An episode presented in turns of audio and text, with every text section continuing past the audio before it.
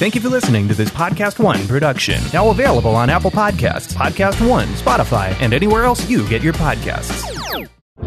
All right, what can I say?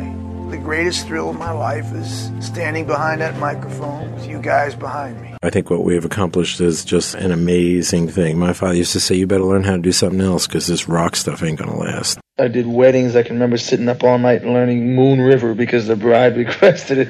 And I walked over and said, I want to sit in. He said, Sure, you know. So I sat in, and it was a magical moment. I swear, I have never, I will never forget that moment. There were not any big, real, real big venues. I mean, the Fillmore East was uh, the most sort of formal. And I've known Steve since he was about 15, and since then, it's been the same thing. You know I mean? That's all we, we ever talked about was we dreamed about the day when we could make a record. You know, we said, what's the matter with us? You know, we're as good as those guys. We're as good as those guys.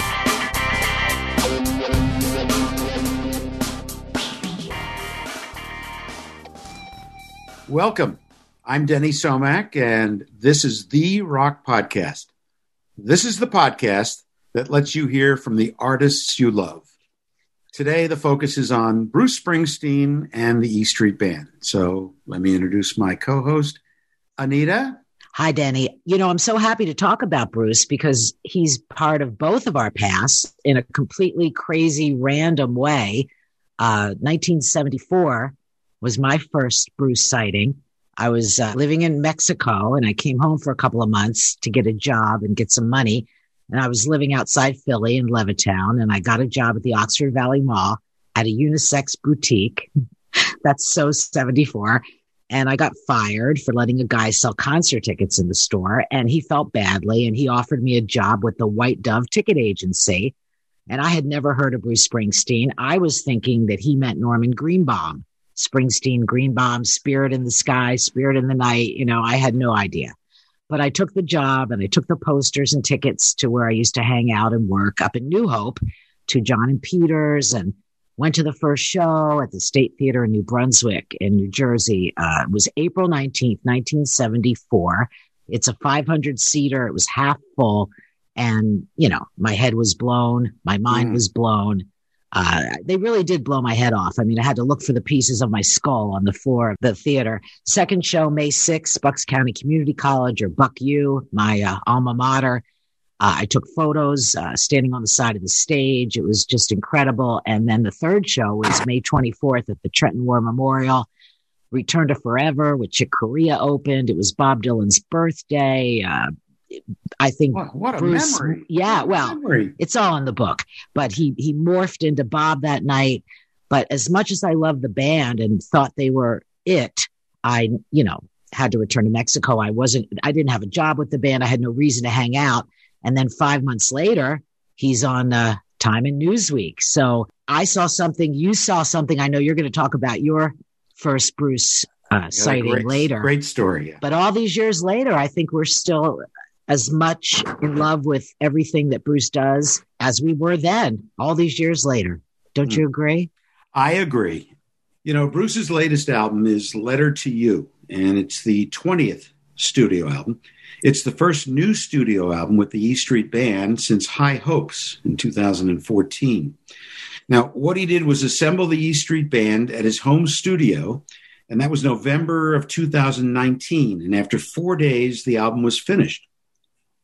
Bruce stated that this album was inspired partly by the death of his former bandmate in the Castiles, the first band Bruce was in, as well as the early days of the E Street Band.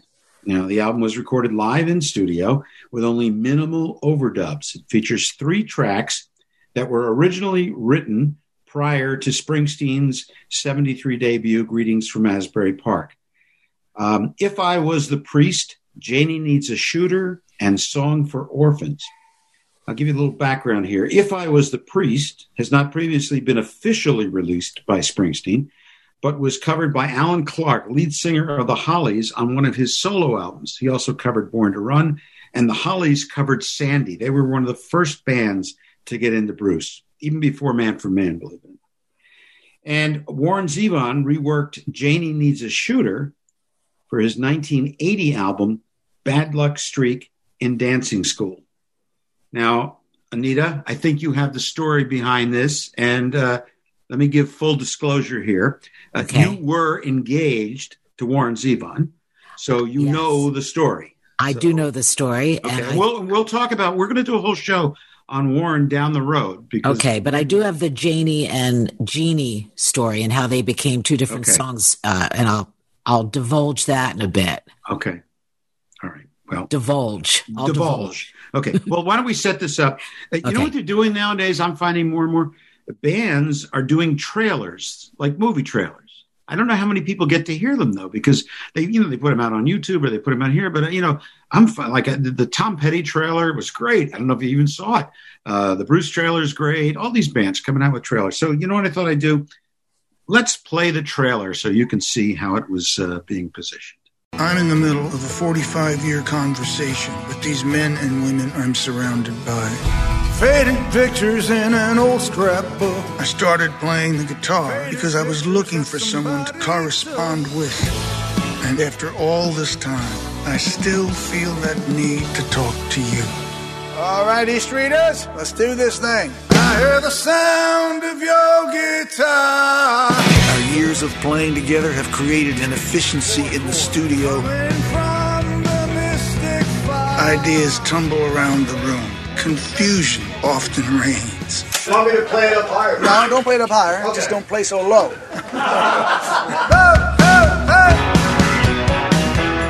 and then suddenly, let's get the claps and get the la da das. Dynamite. Perfect, perfect.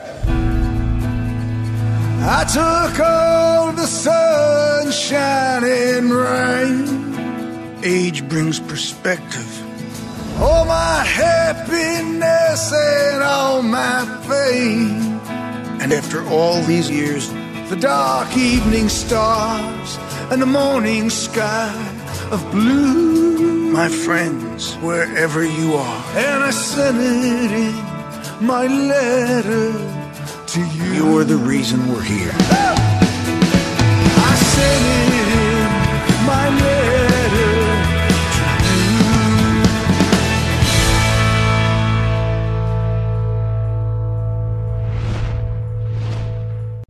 you. All right, what can I say? The greatest thrill of my life is standing behind that microphone with you guys behind me.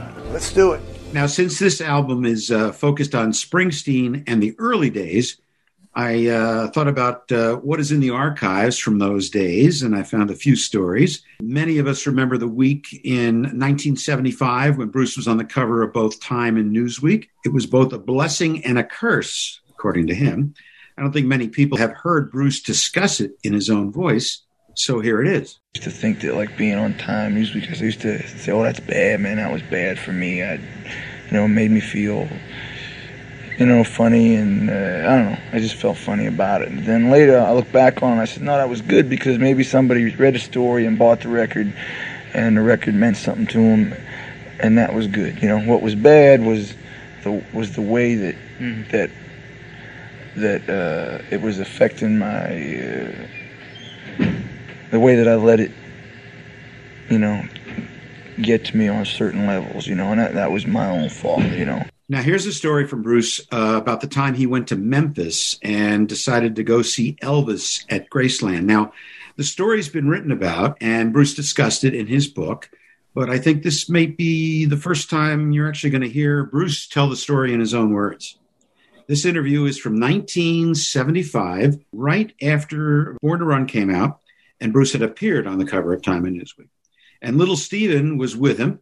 And in fact, in those days, Little Stephen was known as Miami Steve. That's how long ago it was. So let's play this. I got a chance to, when we went to Memphis, because Bruce Jackson, the fellow that does our sound, did sound, you know, for Elvis for a long time. And we went up to, went up to Graceland there, you know, and that was real, uh, This is this is recently. yeah, this was a couple weeks ago. It's true what you wrote in Rolling Stone that you tried to break. You tried to sneak in there that Oh, time. yeah. yeah, that time that was well. That was like a two years before then, you know. Yeah. And it was just real late at night, and we were looking for something to eat. And we got in a cab with this, uh, you know, got in a taxi cab, and we said, "Listen, we want something to eat." It was me and Miami Steve, And the guy says, I, I know, I'll take you to Fridays. He says, no, we don't, we don't want like a hangout. We want like a, you know, some place where we're going to go and eat, you know. So he says, well, there's a place out by Elvis's house. so we said, you mean we're going to go out by Elvis's house? He says, he says, yeah, there's a place out there. I said, will you t- take me to Elvis's, like right now, you know? So he says, okay. So he says, you know, you guys celebrities? And we said, uh, yeah, yeah, we're celebrities, you know. he says, uh, he says, uh, oh, oh, that's crazy. Can I tell, uh, and we told him we were or something. And he says, can I tell my dispatcher that I got some celebrities in the cab? We said, sure, sure. So he gets on the thing. He says, hey, Joe, I got some celebrities in the cab. And the guy says, yeah, who you got there? He says, oh, I got, I got and then he shoves the mic in my face, right? Because you don't know, you don't know who we are at all, you know. I say, oh, uh, Bruce Springsteen, street band, blah blah blah. We're from New Jersey, you know. And uh, he says, yeah, I got them, and we're going out to Elvis's. And dispatcher goes, damn, man. He thinks like we're going out to have like coffee with Elvis or something. so we get out there, and I stood in front of them gates, and I looked up. He's got a big long driveway, and I looked up, and I seen a light on. I said, I gotta find out if he's home, Steve. You know, I said, I just, I can't stand here. I gotta find out if he's home. So I jumped over the wall, at a stone wall. I jumped over it, and the cab driver was going, "Man, they got dogs. They got everything in there. You know, you're gonna get it. You know, you're gonna like, you know, you're gonna be in trouble." I said, "I, just, I gotta find out." So I jumped over, and I ran up the driveway, and there was nobody. eh, You know, and I ran up to the front door. I got to the front door and I knock, you know, and uh, knock, and I, I see out of the woods. I see somebody watching me, you know, and uh, so I figure, well, I'm just gonna go over. I'm gonna tell this guy, you know, hello, and I came to see Elvis and whatever. so I walk over towards the woods, and now comes a security guy, and he says, "What are you doing?" I said, "Well, I came to see Elvis." I said, "I'm in a band, you know, I play the guitar." You know. And he says, oh, oh, he says, well, Elvis ain't home. Elvis is in Lake Tahoe. I said, are you sure? He says, yeah. I said, yeah. I said, well, if he comes back, I said, tell him that, you know, I said, tell him Bruce Springsteen, you know, and like he didn't know me from nobody, you know, like, you know, Joe Schmo, you know. I was like, I said, listen, I said, you know, I said, yeah, I said, you know, I was on Times, I was on Newsweek, you know. And he says, yeah, sure. you know, I said, well, listen, you got to go outside now. so he took me down to the bottom of the gate and uh, and uh, just dumped me out back onto the street. Well, that's old Bruce. That's how Bruce sounded when you and I were hanging out. Yeah. And uh, we were talking about, well, you said, uh, He's like 21 years old now. yeah. And Yeah. Miami Steve, uh, he's called that because even though he was born in Massachusetts, he was born Steve Lento, but his mother remarried a man named Van Zandt. And they moved to Jersey when he was seven. The reason he wears those bandanas is because he went through the windshield of a car and he has scars on his forehead. So he's always worn that because he was self-conscious and he was on tour with the Dovells. You remember from Philly? Sure, you can't Bristol sit Stomp. down and the Bristol stomp. The kids from Bristol are sharp as a pistol when they do the Bristol stomp. And when the tour ended, uh, they were in Miami and Steve went back to Jersey, still wearing those flowered shirts that one does in Miami. And that's how he got the nickname. But, uh, what I love most about Miami, little Steven, is, uh, his Twitter presence. I think right behind David Crosby, he's to me, uh, the most entertaining on Twitter. Hmm. Yeah, Okay. he's great. Well, I was going to tell my Bruce story. Yes, your uh, first it's- sighting. It's a little long, but I, I think it's interesting, and I still think about it from time to time. So I, I saw Bruce when the first album came out, and I became a fan instantly. You know, and then during the summer of 1975, it was 73 that I, I saw him. But in the summer of 75, I was in college, probably about 19 years old, I guess, and um, and my college roommate's parents had a house on Long Beach Island. And for those who don't know, that's the heart of the Jersey Shore, okay, right below Atlantic City. So he tells me that I should come down for the summer. And then he has this place that used to be a popular club called Le Garage. Um, and uh, this is while I was in college. I had booked a few shows. And uh, he wanted me to come down and help him run the club and book the acts. whatever. So I figured, hey, great. He's putting me up for the summer. I'm fine. See music every night. No problem. Chase women? Okay. So uh, Le Garage was a nice little place that held about 350 people, and I would book shows a couple of nights a week. And there was no restaurant or bar, no liquor license. And, and during the day, uh, the place was was empty, and you know had those set up chairs and everything.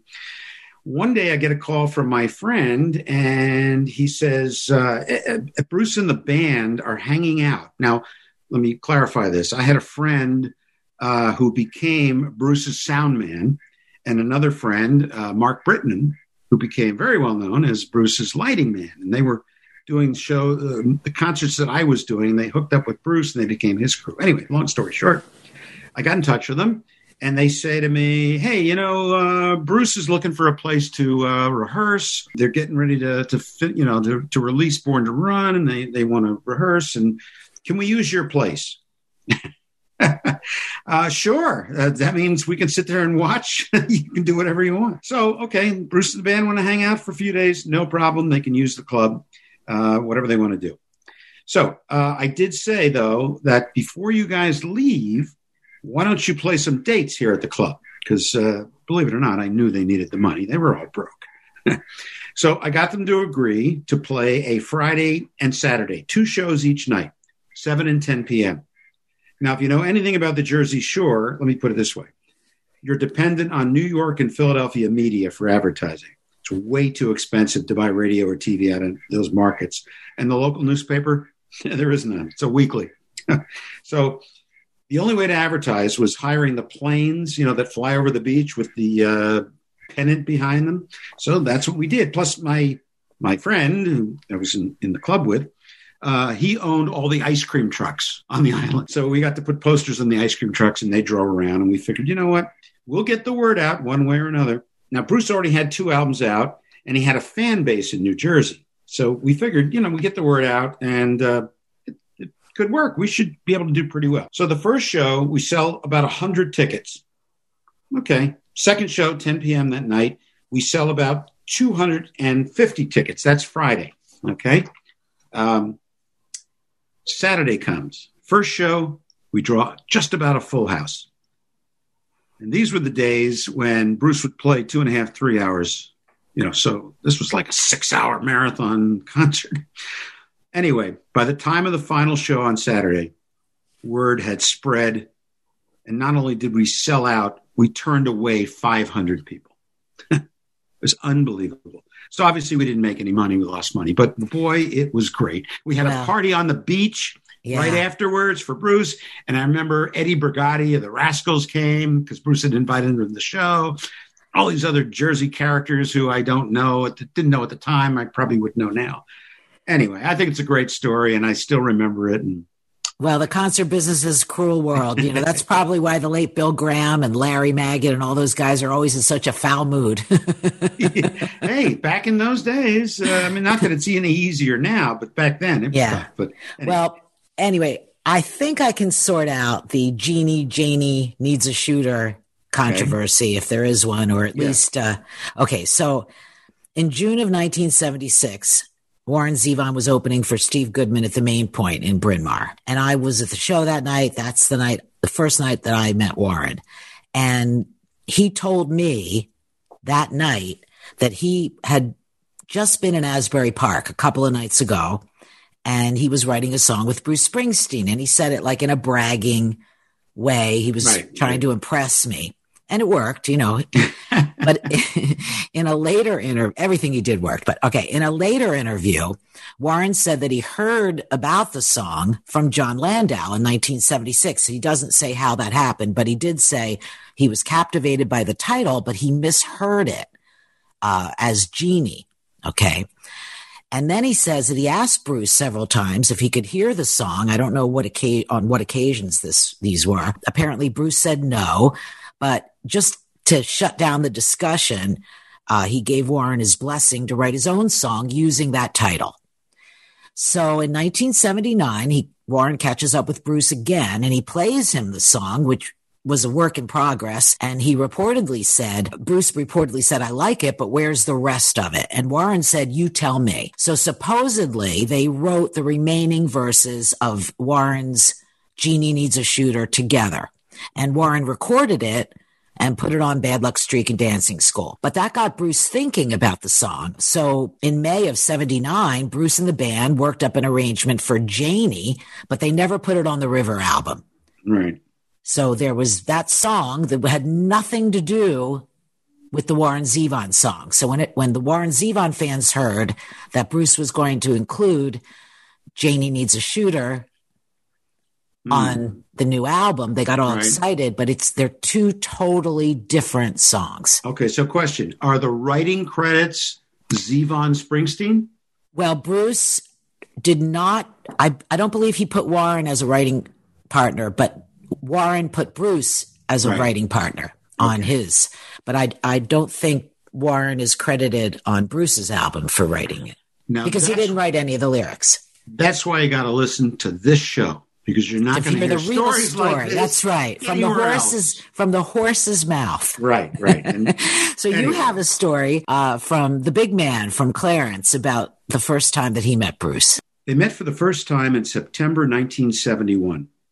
At the time, Clarence uh, was playing with Norman Seldin and the Joyful Noise at the Wonder Bar in Asbury Park. It's that legendary place that you always hear about. Uh, and Norman Seldin was a Jersey Shore musician. He had a singer in the band named Karen Cassidy. And Karen knew Bruce. She also knew Clarence, of course. And she told Clarence he needed to meet this guy, Springsteen, and encouraged him to check him out.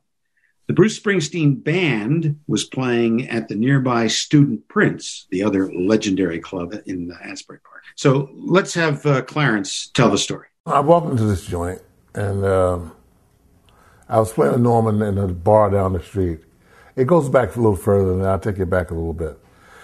Karen Cassidy was a singer in uh, Norman's band.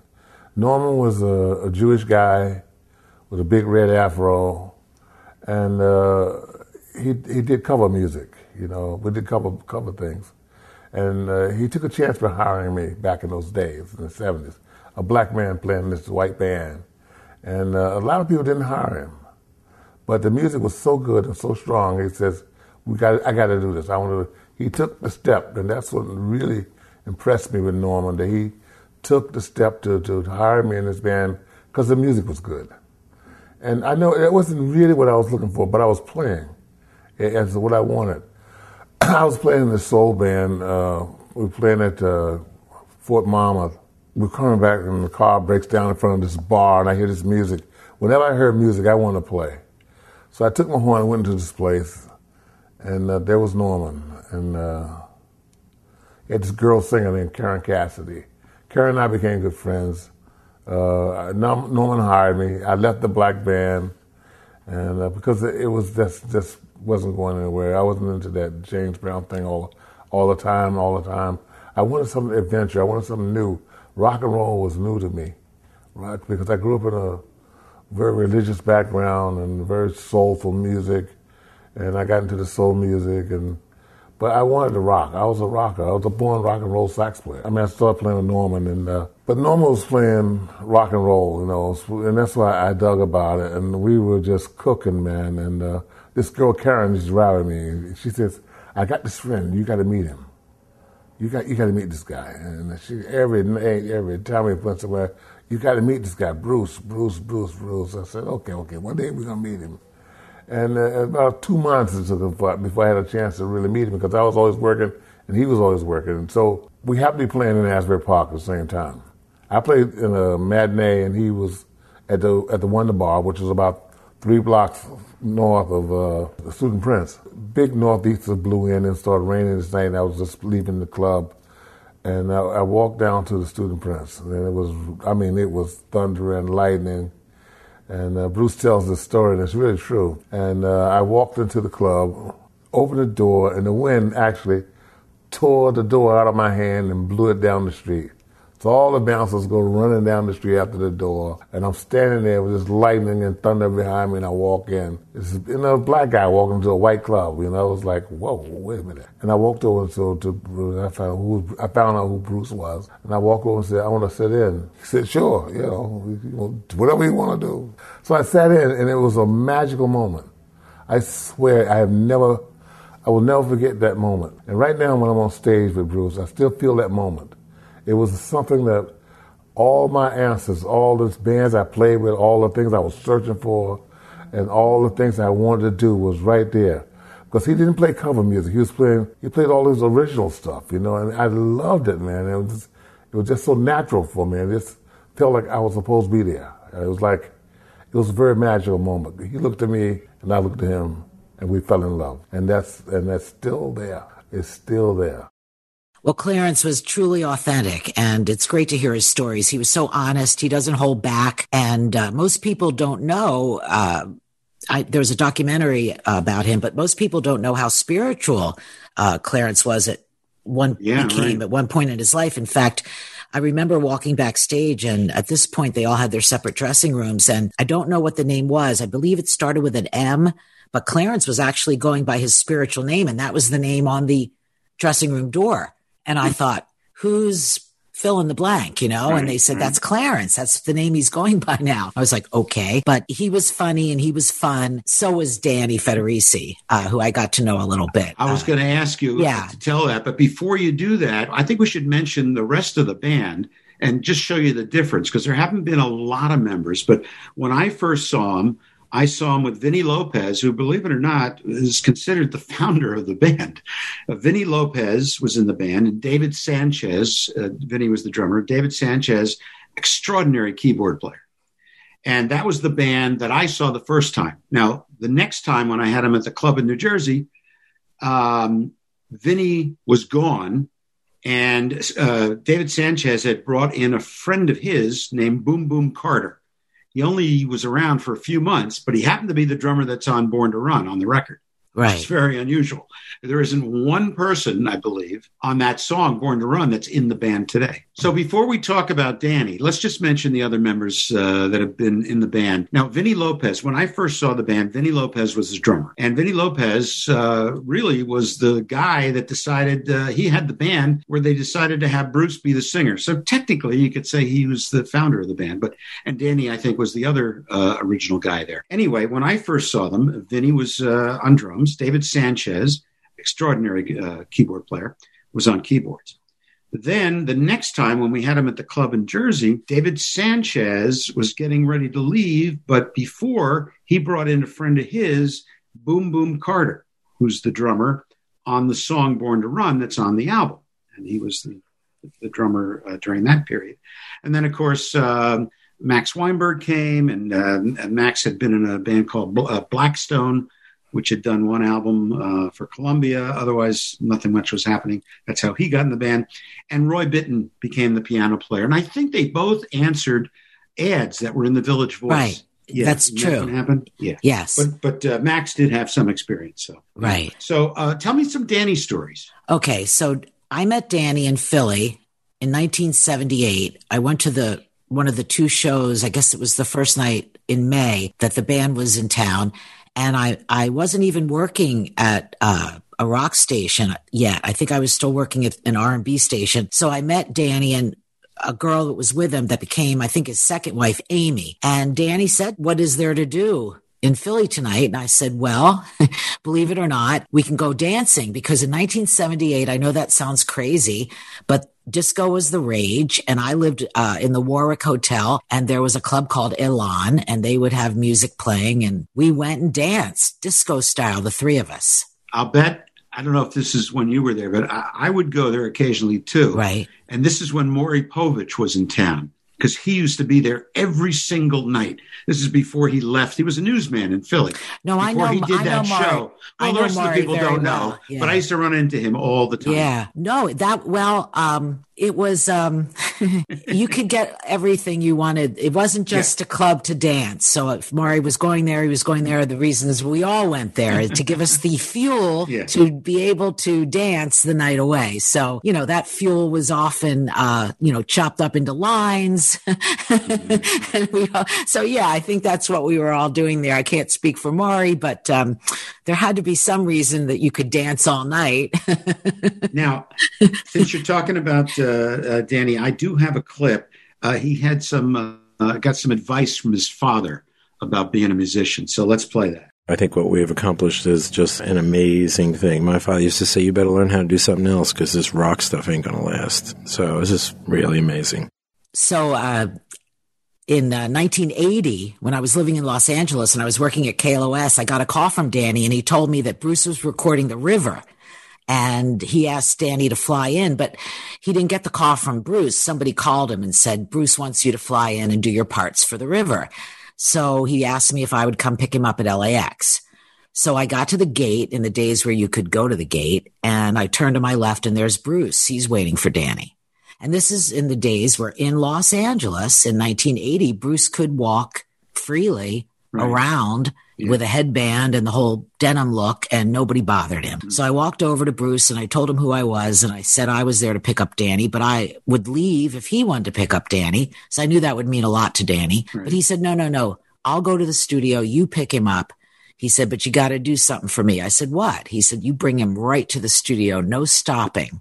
I don't want you to stop for anything. Did he have a bad habit of doing that? Yes. Uh, yes. Bruce really uh, was against not he wasn't against fun. I, I always make the joke that he was against fun, but he just he, he was against you know because of his father. He didn't want to take a chance on seeing what he would become if he took a drink. So he never drank, and he didn't want anybody in the band to you know show up incapacitated when it was so important to do your work. So when I got there, um, we walked in and Bruce walked over to me and he said, um, he said, I know you're a friend of Joyce. Joyce was a girlfriend of his at the time and she's going to kill me, but I know you're also a DJ and I can't let you stay. So let me walk you out to your car and we'll see you later.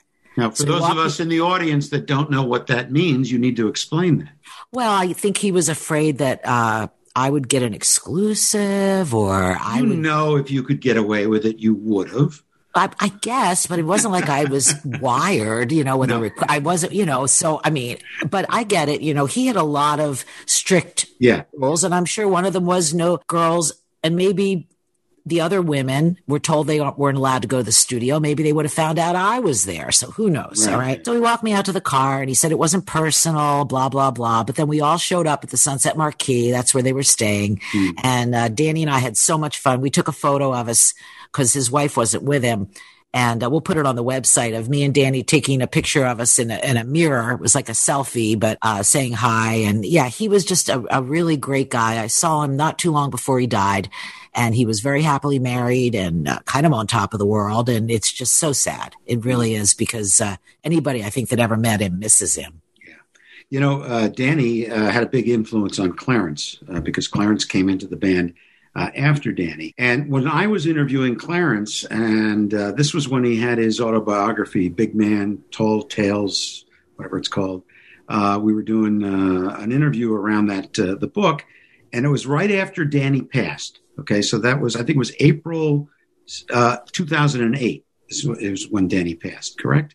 He talked about it, and we were in his hotel room in Los Angeles, and I was asking him all sorts of stuff, and he starts talking about Danny, and he starts going into how Danny had an influence on him and the whole thing, and right near the end of the comment the doorbell rings to his hotel suite. Well, you got to hear what he says. Here it is. Danny was like my son. Danny did everything first, including dying. I mean, he did. I mean, the first time I had any kind of drug relation, relationship was with Danny, and uh, the first time I did anything that's crazy, I did it with Danny. We had a little thing going, you know, in between songs that we used to do. I miss him so much. I mean, for the first few gigs, and still right now, I, I it's hard for me. I I really like Charlie. Charlie's doing a great job. But man, when Danny was there, it was it was something different, you know. It was something different, and uh, I, and I do miss that. There he is again. Break. okay, Danny, we'll be right there. Once again, Clarence Clemons uh, on the death of Danny, and um, you know, I asked Clarence uh, if he hadn't gotten into music what he would be doing. And this is what he had to say. I'd probably be in jail for killing Mad Dog Lopez. Or no, I don't know. I, I, I was probably been a, a teacher or, or, a preacher. I have a very strong belief in God and, and spirituality. although in, in this business it gets taxed, but I never go too far away from it because I really believe that uh, when you put something positive into the, to the world, something comes back positive to you. And what we do is very important. You know, I, I, rock and roll to me is very serious because we deal with the young people. We deal with people who who need something, you know, and that's what the same thing that preacher does. He feeds you something that you need spiritually, and your soul, and in your in your makeup. And when we go on that stage every night, I know that somebody out there is getting something for. I don't know people tell, tell me that, man, you know, the songs you guys played, you did this, and I was going through this in my life, and I threw on Bruce record, and then everything was all right, you know. And to be a part of that was was very my my part in this. I took very seriously, and uh, and I say a prayer every night before I go on stage. My my dress room is called the Temple of Soul, and I, I do say a prayer, a silent prayer, that my, what tonight me, what I do helps somebody's life. I know somebody out there needs to be fed something positive. And so I go out there and I sweat my balls off and I play my heart out and to, to, to put this energy of positiveness in the world. And it's just the biggest joy for me, man. I can't tell you how much, you know, I, how much I appreciate what I do, how much I appreciate Bruce, and, uh, and, and how I appreciate, how much I appreciate the band because we are a very special group of people. And, uh, I, and I love what we do. So we must acknowledge, because we were talking about all the band members, uh, Garry Tallent, of course, uh, hugely talented.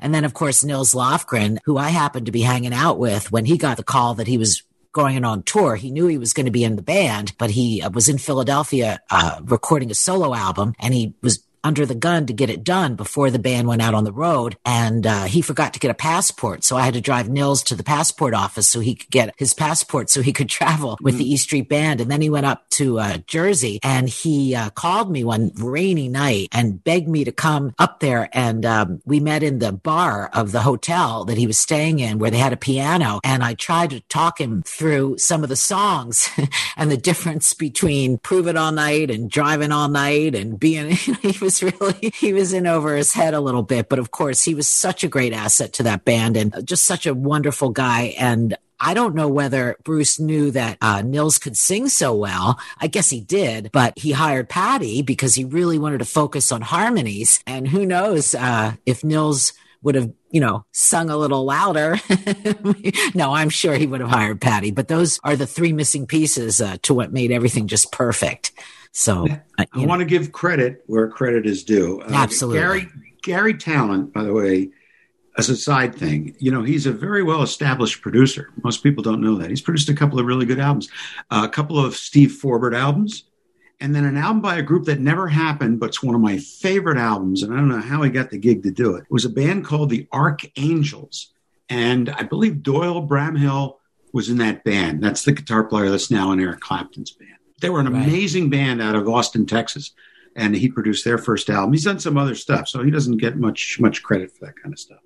And then I also want to mention uh, because she was such an integral part of the band on the uh, Born to Run album was Suki Lahav, who plays that unbelievable violin on Jungleland. And she was the wife of Louis Lahav, who was the engineer on the album. So that's how she got in the band. Anyway, we want to make sure we cover all the bases because you get all the info on this show. and people know and they're listening. So they're they're paying attention. I think we should do something for Max Weinberg. Uh, and this is a great story. And this is, uh, I'm not sure how many years ago this was, but it was probably in the late 80s, maybe mid 80s. Anyway, uh, I was going through the archives. I found this. And um, as you probably know, Max is a big Beatles fan and a big Ringo fan. Uh, in fact, he got to know Ringo when he interviewed him for the book he wrote several years ago called The Big Beat. And then he was in Ringo's All Star Band for a while. And he talks about what happened uh, during an Australian tour when the band played Twist and Shout.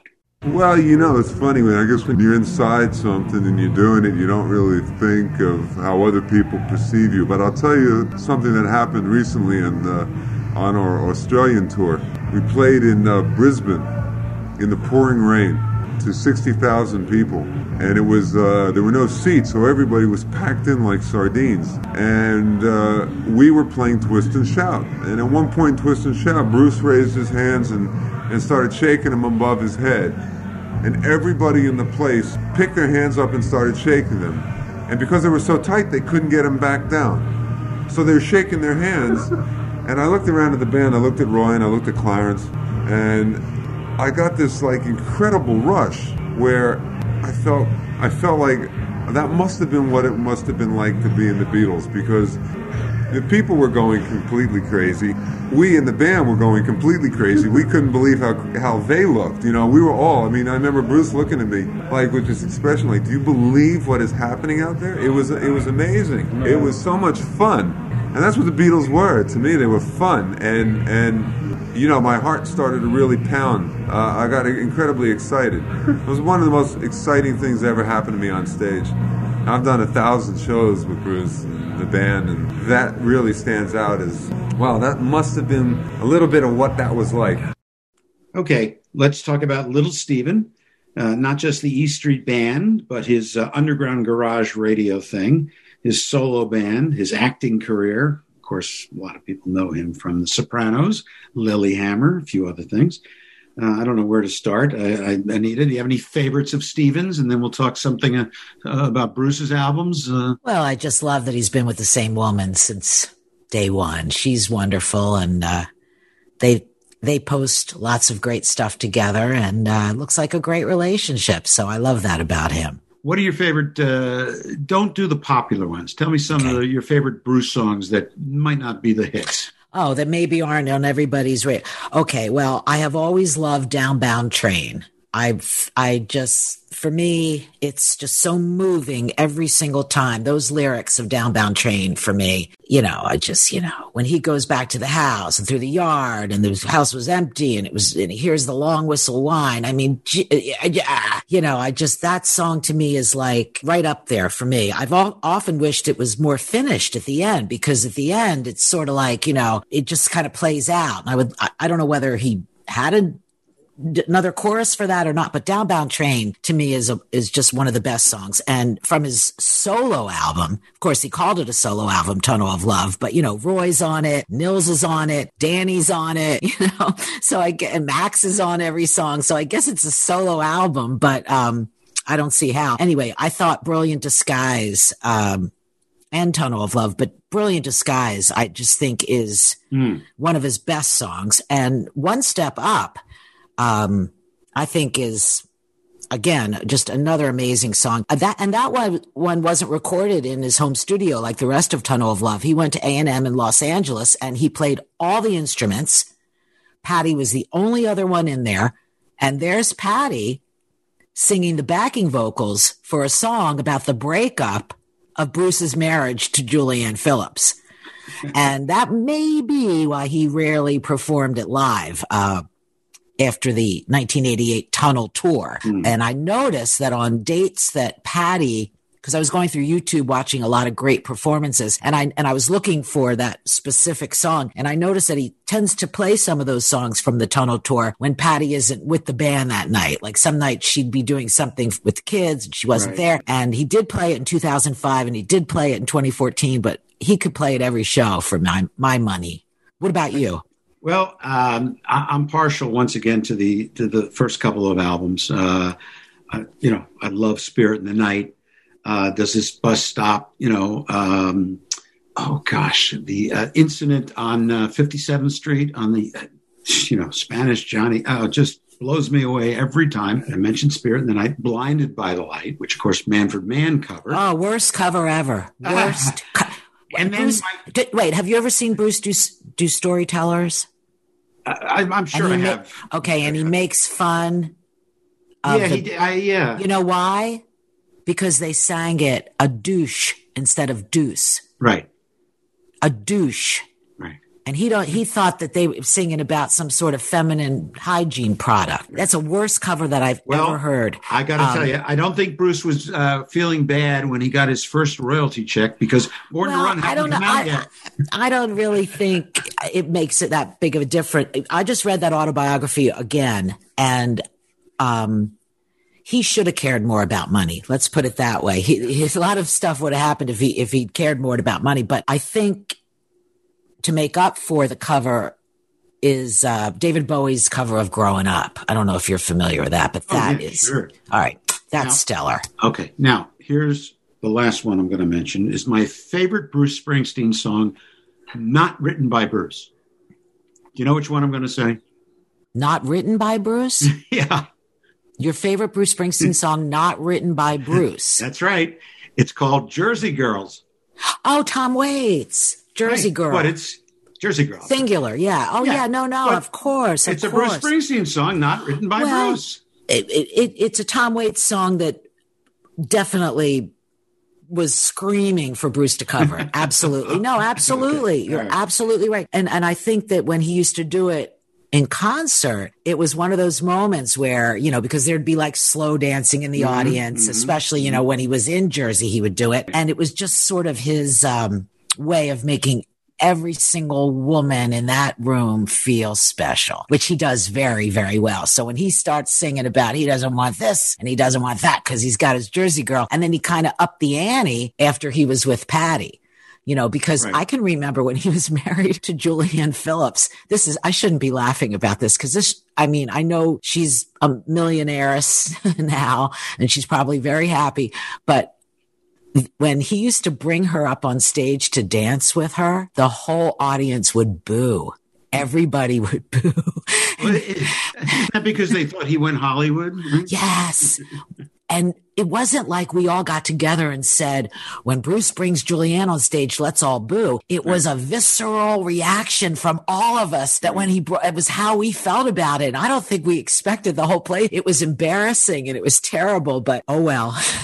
okay, so before I forget, I, I do want to play this uh, bit from Little Steven. He was he's a real musician. I mean, this guy when he was growing up, he you know he's talking about. I- I'm with this clip talks about you know the people that he saw to help develop his musical style and everything. But you know, this guy saw Hendrix and he used to go to the Fillmore and he saw Cream and anyway, he, he saw Led Zeppelin at the Schaefer Music Fair in New York. That had to be '69. Play this from Little Steven. saw them first at the Schaefer. I think there was like you know, a hundred, maybe uh, two hundred people in, a, in like a closed down skating rink, whatever it was. Uh, yeah, it, it wasn't. It wasn't like I don't remember it being that crowded. You know, in those days, uh, you know, people had a whole different. I saw Jimi Hendrix in a in a high you know, college gym. There were not any big, real, real big venues. I mean, the Fillmore East was uh, the most sort of formal. That was the, the top of the line. But that was the biggest sort of venue you played, and then that was what twenty five hundred seats or whatever, you know. So you know, you, you saw these groups in, in very small places in those days, and they had much more impact on you, you know. And you know, and you weren't that conscious of the sound. I mean, it was all so new. I mean, the fact that it was outside, you know, who knows what it actually sounded like, but we were impressed, you know, because it was just seeing these English guys. Uh, it was still exotic. You know, the whole British invasion thing had still lingered on, you know, even through folk rock and everything else. It had come full circle by then with uh, Cream and then Jeff Beck Group and then Led Zeppelin. The whole hard rock thing had now taken another evolution. And so it was all exciting again, that English stuff. So it was just exciting to see them. So I want to talk about the fact that Bruce Springsteen was inducted into the Rock and Roll Hall of Fame as a solo artist. And it wasn't until 2014, that's 15 years later, that the E Street Band was inducted. And Bruce is the one that inducted them. So I know there's a lot of politics involved. What's your take on that?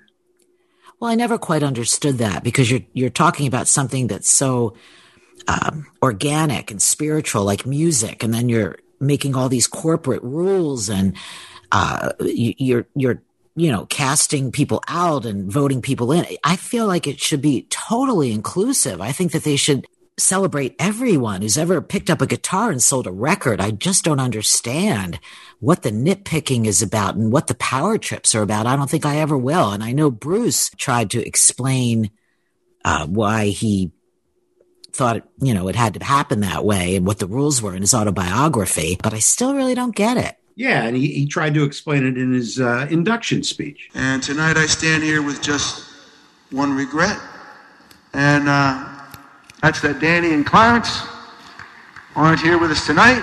Um, 16. Uh,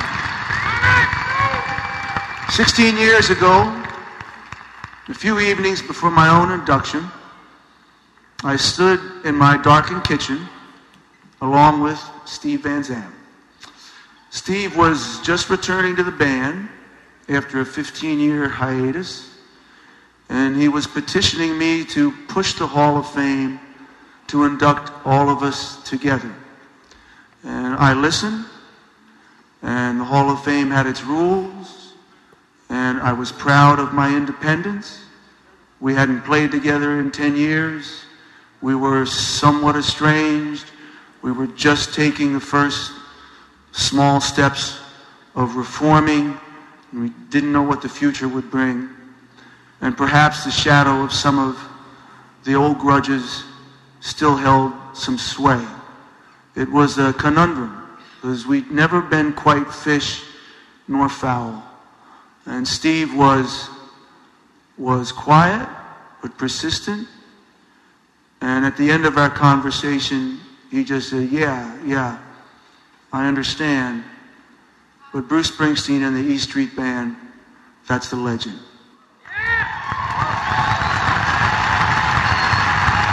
So I'm proud to induct into the Rock and Roll Hall of Fame the heart-stopping, pants-dropping, hard-rocking, booty-shaking, love-making, earthquaking, Viagra-taking, testifying, death-defying, legendary E Street.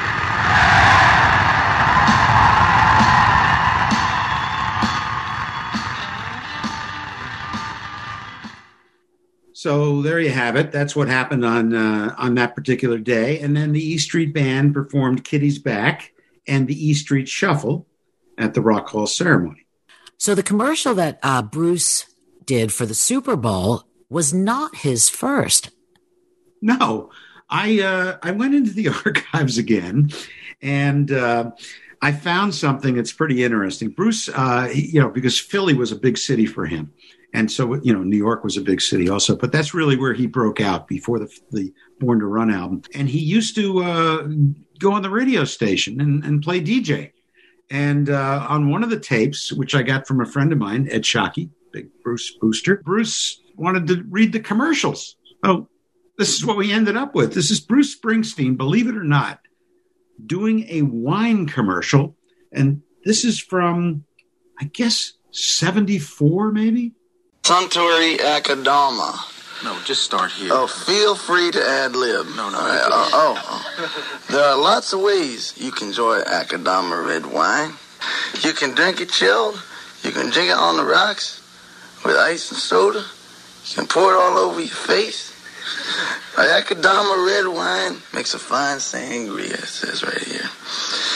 You can own one square of English earth. Oh, wrong commercial. Uh, Akadama red wine and orange juice is one of the better ways to start the day. Goes great with apple juice, Yeah. ginger ale, Yeah. Tonic water. That's all they have time for anyway. How am I doing, fellas? Good, it's pretty good. All right. Instead of co- and we're only halfway through the Well, commercial, put- eh? that's all the time they paid for. Must now read, Just, it says read here, this at the bottom. Read that. These guys are going to be mad. Uh, Akadama wines are imported. Oh, this part. And don't forget to pass the Academa Mema. They spelled, they spelled it wrong. They spelled it wrong. It's imported by Suntory International. They used to be one of our sponsors. Uh, what better authority on wine than Bruce Springsteen to surprise us here? You, you've drunk a, a bottle of wine in your time, Bruce. No, I hate wine. You don't like wine? okay. Well, yeah, that's from uh, Ed Sciaky uh, and his show on WMMR. And when I was rereading the autobiography, it really touched me uh, when Bruce uh, wrote about DJs and um, Here's just a little bit of what he wrote. As the city slept alone, there he sat alone, accompanied by only shelves and shelves of the greatest music you'd ever heard. The DJ was your friend. He understood you. You shared the secret of the true things that were really important in your life. The music. They were human bridges to the world that was unfolding inside your head. They chronicled your changes as records came and went, inspiring you to keep listening for that one song that was going to change your life. And I was like, oh, that's why I became a DJ. you know, I just took my breath away. And in the book, of course, um, Bruce mentions Ed, who he stayed with occasionally when he was in Philly. Uh, David Dye, who walked into that empty uh, main point and said, wow, you know, that he was also at MMR. Kid Leo from Cleveland. He'd call Richard Neer from WNEW in New York. He'd call him in the middle of the night when Richard was on just to chat. And, uh, yeah, that was, that just really warmed my heart. Who as, in LA was the, was the big, uh, pr- proponent of, uh, it took a while out here. It yeah, took a while. No, there's no singular person associated with that. You right? know, there probably is, but I don't know who that was. And they were after the East Coast. Yeah. Because, yeah, the, yeah, because, uh, the shows here were not the kind of shows that I saw Bruce do and, you know, when he was like in, at the Spectrum and stuff. But, you know, still not a lot of Bruce out here. You, you know, I live in Los Angeles, then there are not, you don't hear Bruce on the radio. He's not, yeah, I think a lot of the times when he lived out here, he enjoyed the fact that he wasn't the biggest star out here because you'd see him around. He'd ride his motorcycle, you know, and he had to get out of the way of the bigger star that was coming out of the restaurant, you know, that people were tripping over. So, but I think he liked that Yeah. because there's always a bigger star out here, you know? Well, I know we will discuss uh, Bruce and the Boys on a future show. So I want to thank everybody for joining us. Uh, if you like what you're hearing, tell a friend. Check out our website. Contact us at therockpodcast.com. And you can follow us on Insta, Instagram, and Twitter at The Rock Podcast. So check out our website. Talk about more. Till next time. Adios. Bye.